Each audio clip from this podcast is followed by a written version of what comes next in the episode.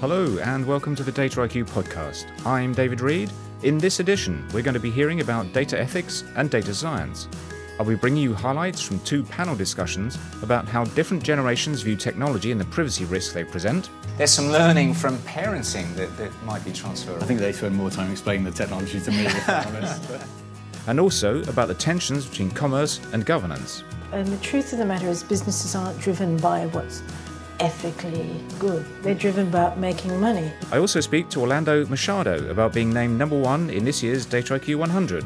My mum absolutely has a copy of the book and she takes it everywhere. So, first, at Data IQ Align, the Data Ethics and Privacy Conference, I moderated a panel involving Torin Stafford, Head of Data Privacy and Protection at Lloyds Banking Group, Mira Naik, Head of Data Transformation at Barnardo's, and Moritz Gödel, Director at London Economics.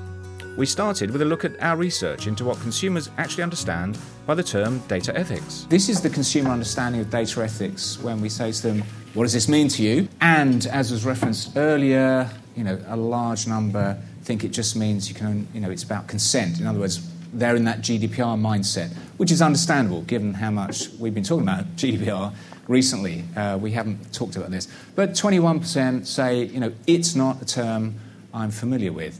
Um, now, that's actually disproportionately um, represented across those attitudinal groups that I talked about at the start.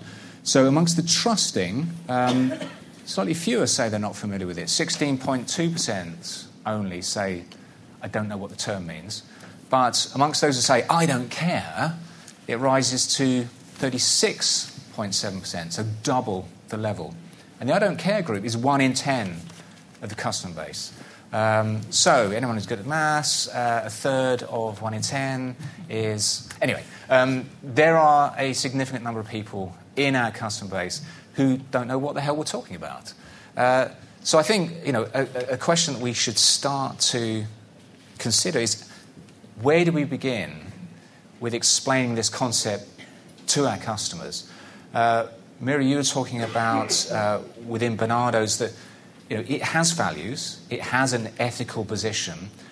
How do you start to talk about data ethics within that context?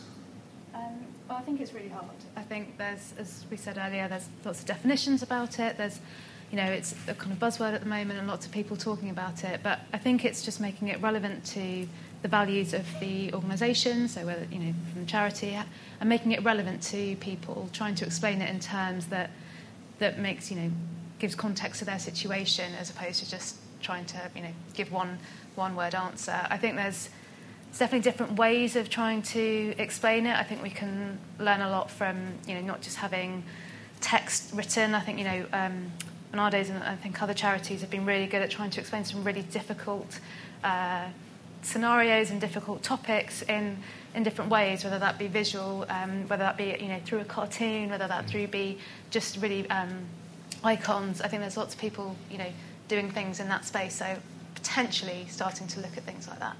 Yeah, because we kind of saw that, didn't we, with uh, GDPR, some brands, BBC with David Attenborough, Channel 4 with um, uh, Chatty Man, Alan Carr, uh, talking about their privacy policies. So do you think that's the next step, is to get into, you know, multimedia explanations of this? Yeah, I think so, potentially, yeah. definitely. Yeah.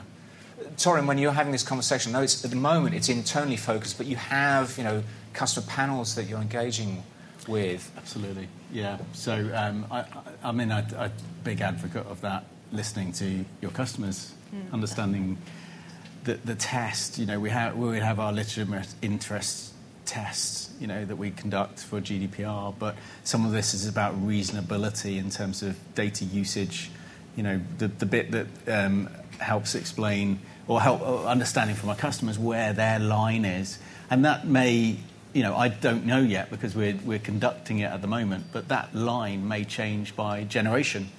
It may change by, uh, you know, financial, uh, you know, capital that you may have as an individual. I don't know, you know, but I think it's really important to understand uh, where that customer line is for your own organisations, because only then can you uh, really defend what you're doing from an innovation perspective and also design things, design your governance around data ethics that meets that reasonability test.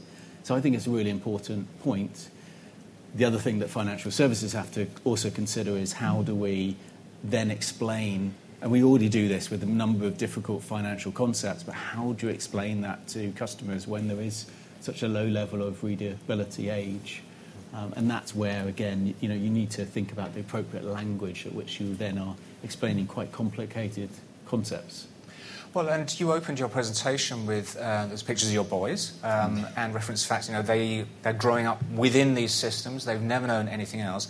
And you, as a parent, have to explain concepts like right and wrong, uh, you know, basic ethics to them. So I guess there's some learning from parenting that, that might be transferable. I think they spend more time explaining the technology to me, if I'm honest.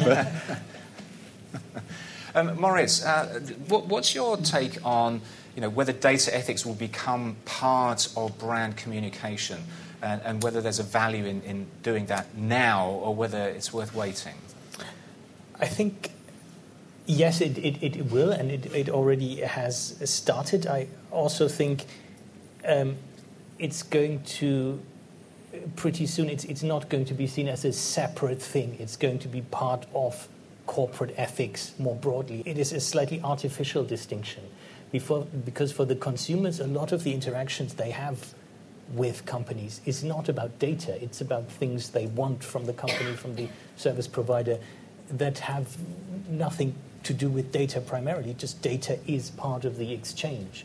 So to, to, to, to view that just through the data lens is, I think, misleading and, and puts a burden on the customer that is slightly unfair. You know, the mm. customer does not have to understand everything you do with the data. They don't have to be experts in machine learning and, and, and so on to or we shouldn't ask that of them in, in, in order to make decisions who, who they want to interact with. I, there's a paradox of control, they call it. The more you suggest to people that they're in control, the more careless they become. You know, they, they, uh, if, if, if, if, if they um, get given this uh, impression that they're in control, then they will be, give away their data more freely and think about it even less. What you're suggesting there is it polarizes people's response, that they can become more anxious uh, and want you know, more control more explanation, or they just go, great, fine. Yeah, and, and, of, and of course, at, at, the heart of that is that the risks are not well understood. You know, mm. what will be the risks further down the line once you know you have more ubiquitous AI making decisions in different uh, domains of, of, of your life? We don't know yet how bad it can get. Mira, obviously, one of the things that happened for, for charities was, you know, the revelations, perhaps, of, of what was happening with people's data, presumably increase the number of calls to, to the charity going, What are you doing with my information?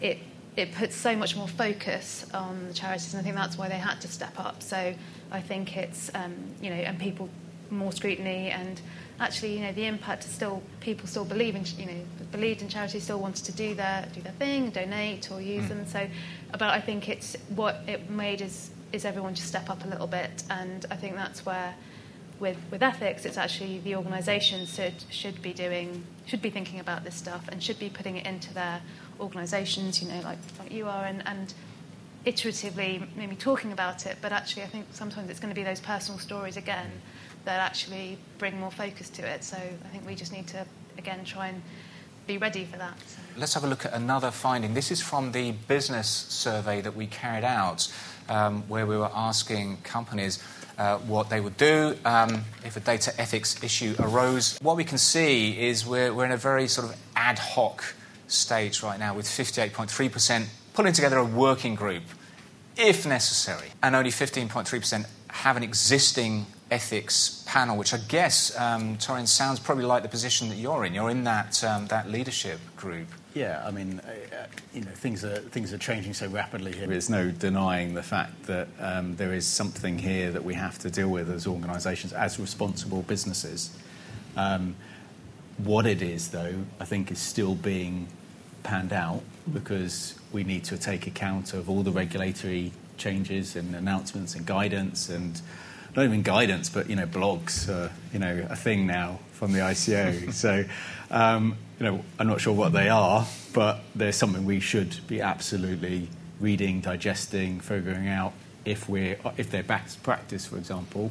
You know, are we meeting those best practice examples today? So it's a moving feast, it feels, but you know, our message to the board is it is a thing. These are the things we're thinking about, and these are the things we want to. I mean, there's an, there's an ask here for money investment, uh, which we hope we get, but it's real, really important investment because it's not just not to be too commercially minded, but it's not just about the kind of customer driven angle here. It's also about the innovation as well, mm. because the innovation will stifle unless we get the ethical standards and qualifications in that within the organisation. So there's a real, you know, uh, direct link to be able to do more with data. For example, co- on the colleague side, so we've talked a lot about customer today, but uh, colleagues within the group. So I talked about our uh, our values around understanding mental health issues. You know, our colleagues have those same issues. You know, we're not immune to that. Um, within industry, you know, we work really hard. We have high levels of stress. I'm sure there's a few nodding heads. You know, I certainly feel that sometimes. But what more could we do from a workforce analytics perspective to take more preventative action, you know, up front to think about things like stress, absenteeism le- levels, driven by what we're seeing in, terms of data points on those colleagues. Now, we're not doing anything with that, but these are the kind of use cases that, you know, as a responsible business, we want to explore because I think there's a real, you know, these are, the, these are the kind of cases that we can make a real difference. We don't just have one type of ethics, there's different ethical frameworks you can use. And, and I mentioned the, from the policymakers often apply kind of utilitarian framework where there's uh, a, a, benefit, a material benefit to be realized, and then uh, you, you want to put some constraints on it. So it, it, it, it's, ethics is a bit instrumental, and some of the language around, oh, we need to have ethics in place to enable innovation that, that makes ethics uh, sort of as, as, a, as, a, as a supporting tool for uh, other benefits. And I, I, think there's potential. Um, for, for an ecosystem of, for, for different type of ethical frameworks like now we see in the corporate world or in the charity world. You know, we, we have a utilitarian ethics. A lot of business, businesses now have a sort of communitarian approach where that recognizes the value of, of distinct stakeholder communities, recognizes vulnerable groups, and so on. And you, you have in the charity sector, you know, uh, religious frameworks and d- different, you know, the actually the Bishop of, of Oxford, I, I, learned the other day, is on, on this uh, Center for Data Ethics board for, for, for, for, the UK government. So I, I, can imagine that if you have um, this broader d- debate about ethics, and that you will see a differentiation, that there might be ethics boards that sort of conform to your organization's uh, understanding of the issues, and then there might be, you know, when we move to non-personal data, so the more engineering type uh, task like automated cars and so on, you have very sort of strict utilitarian benefit maximizing uh, uh, types of ethics, and that will be appropriate. And now, earlier this year, we launched the 2019 edition of the DataIQ 100. Sitting at number one in our top 10 was Orlando Machado, Chief Data Scientist at Aviva. I caught up with him at the Quantum Data Science Hub in Hoxton Square to find out how it felt and what data science means for the insurer. So, Orlando, in March, DataIQ unveiled its new list of the 100 most influential people in data driven business in the UK, and we named you as number one. What are your memories of that moment? Well, it's a bit of a blur. I remember you saying that uh, seven out of the top 10 uh, in the Data one, uh, IQ 100 were new to the list or new to the top 10. Uh, I was privileged enough to be number eight last year, so I thought um, I didn't have a chance. And so we did the countdown, and I was extremely excited when we got to number one. Um, I was very shocked, um, and I was actually honoured. And it was, um, it was a lovely moment, actually, because I had lots of colleagues in the room, many of whom had helped shaped my career and, uh, and, and, get to where I am now. Um, so it was a massive honour. And how did you feel about being ranked at the top of the list? As a high flyer, you must be quite used to getting accolades. We tend to find that we get lots of accolades for um, the kind of company that we are. So we're very big on responsibility and diversity and the kind of being a great place to work. And um, the team gets lots of awards increasingly for some of the products that we've been launching. I think this was particularly nice in that it was a personal honour, and I think um, it was a, a, real privilege to get a personal honour, and I think that's the one that my mum cared about the most. My mum absolutely has a copy of the book, and she takes it everywhere. So, Orlando, you're part of one of the biggest data science functions um, around with Aviva Quantum. Can you give the audience an idea of the scope of what it is that you're doing here? Aviva Quantum is a, a data science practice of around 700 people. And so Aviva has operations in 16 different markets right now. And when we think about data science, it's a very broad church at Aviva. So we have people carrying out what we call insurance fundamentals. This is typically risk modeling, which influences pricing, but increasingly it helps improve our claims journey and also things like fraud detection, very big use case for, for data science. The, um, the discipline that we're bringing in uh, increasingly is something called customer science. So if you think about the way that retailers think about data science, it's often about understanding customers, personalizing the experience, and also releasing products that we think are grounded in, in customer insights and customer needs. That has been missed by a lot of the insurance industry, and we're trying to go big on that. Actually, we're trying to use data science to um, improve all of our business from the manufacturing of products, the, the core insurance product, all the way through to customer engagement, building loyalty, building cross sell, and actually um, essentially creating an all round uh, more successful, sustainable, and profitable business. Mm. I think you just touched on this, but um, data science is, is, obviously having a significant impact for Aviva and especially its customers. Can you share an example of that with us? Great example is something called Aviva Plus. So we launched Aviva Plus eight weeks ago. It's a brand new product. It has a number of different features. So one of them is that people pay via a monthly subscription, so a bit more like a Netflix type model. A key feature is that it's, uh, it has a price promise in it. So we'd say you will not pay more as an existing customer than you would do as a new customer. We know that one of the biggest customer frustrations within the insurance industry is that people feel that they are lured in with a very cheap price and then over time prices go up when they're not looking. Uh, we have been part of that ourselves um, and we're trying to make a stand. We're trying to launch new products that break that kind of model ultimately to try to earn the loyalty of our customers and earn the trust of our customers. To do that, there's an enormous amount of data science behind the scenes, and we think that Aviva Plus is probably the most data science intensive product in the market. But the outcome for customers is that it's just a better deal. Talent acquisition is usually considered to be a challenge in this industry, yet Quantum has been able to attract hundreds of data analysts and data scientists. I think you quoted 700 globally. How have you managed that? I think in some of our offices we've had a big presence for a long time. So if you think about our Norwich office, we have very good relationships with the University of East Anglia. Uh, we are a very big recruiter in that area, and we're a natural company for people in that area to turn to. So our reputation is very well established. I think um, where we've had to think more carefully is in some of our newer offices, and if we think about recruiting in London, where we have competition from Google and Amazon and Facebook and a number of other people, we think very carefully about making this one of the best places to work. It typically falls into five broad areas. So, one of them is data itself. So, we have an extremely deep and interesting data source. We've got 16 million customers in the UK, we've got 33 million globally, and we know a lot about our customers.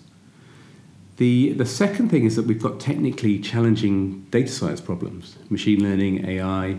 People can um, practice all of their different techniques on a huge data set. The, um, the third part of it is that it's not a vanity project. So we are absolutely willing to act on the solutions to these problems and transform our business because it's, it's core to insurance in a way that it isn't core to some other businesses.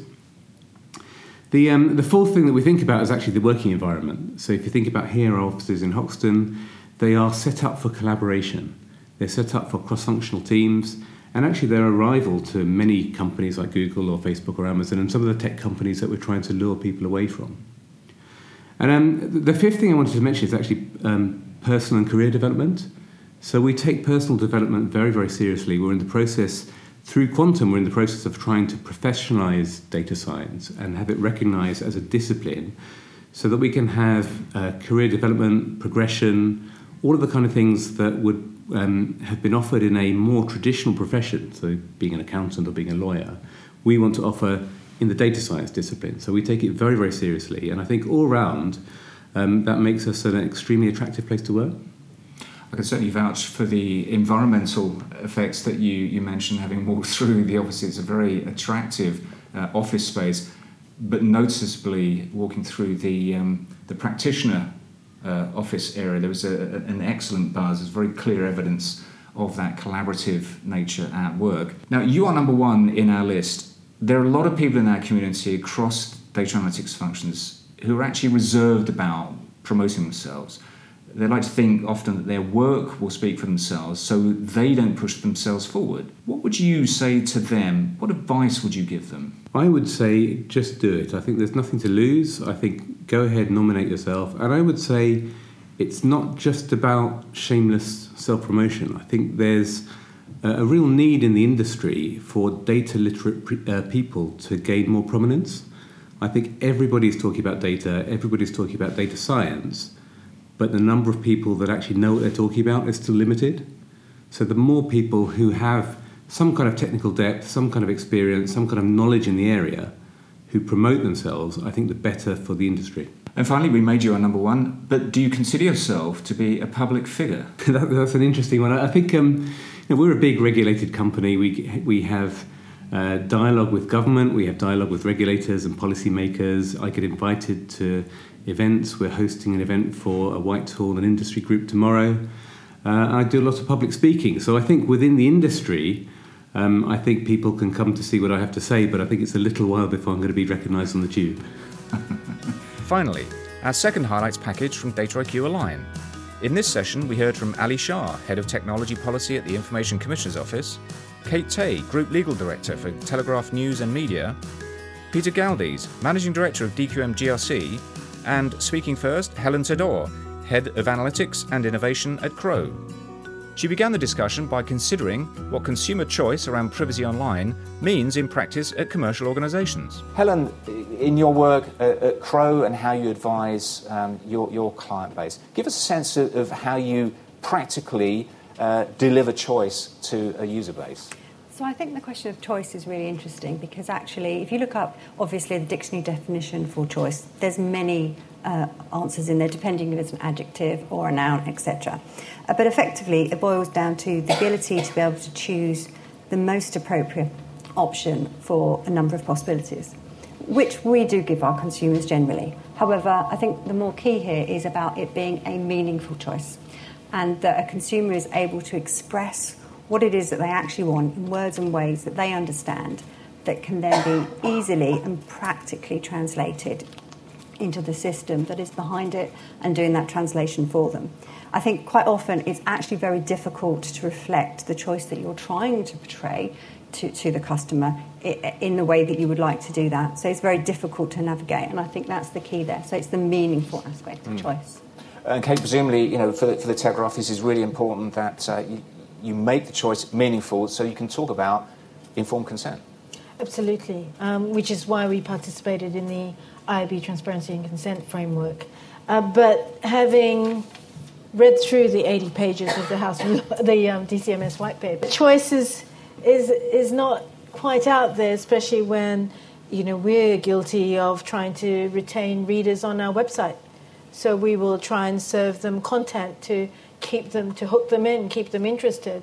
Uh, and that's, a, that's another way of looking at choice.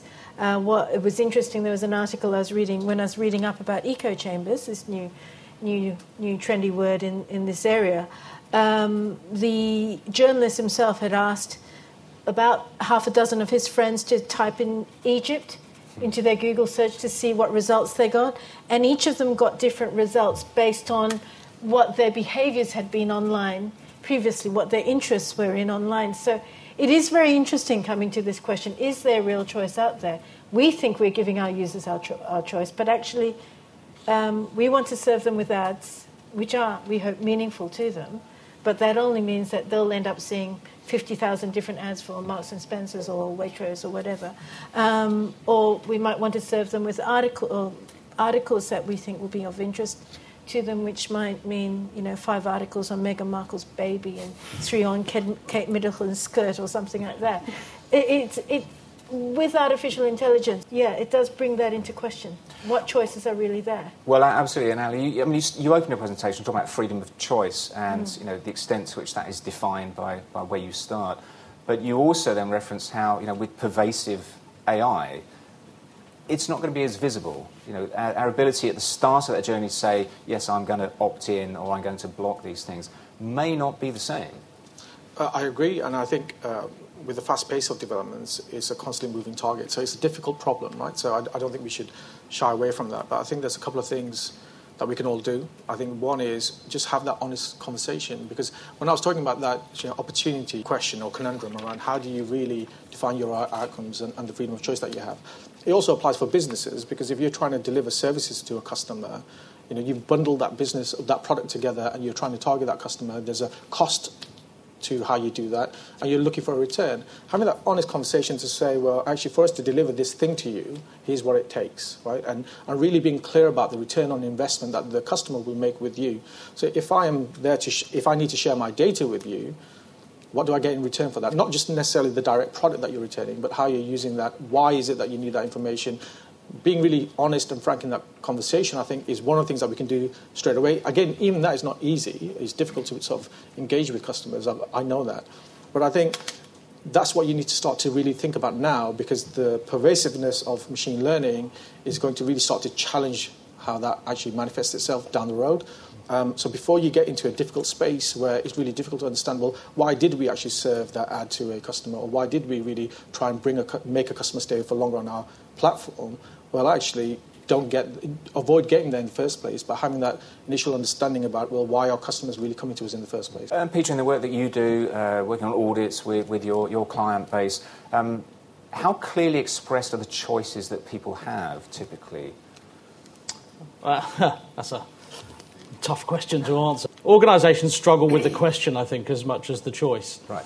Right. So being transparent in a way to consumers that they can uh, that they can relate to, that um, is in context with uh, the dialogue that you're having them anyway, um, and then being able to express uh, and offer a series of options that they can respond to uh, in, in, a way that, that uh, is totally clear is a real challenge for most organisations. And um, you know, there's some way to go. We discover when we go and see organisations that relate to this. But I'm, I'm just going back to Ali's point that the the value exchange is the key thing to, to try and, from a commercial perspective, to try and get over. So, uh, not not only should you be completely completely open and transparent when, when offering a, a, choice to individuals, but you should clearly explain as well why it's in their benefits or not actually uh, for them to sign up uh, to such a thing. So, uh, but organisations are, are typically a long way away from doing this this right right now.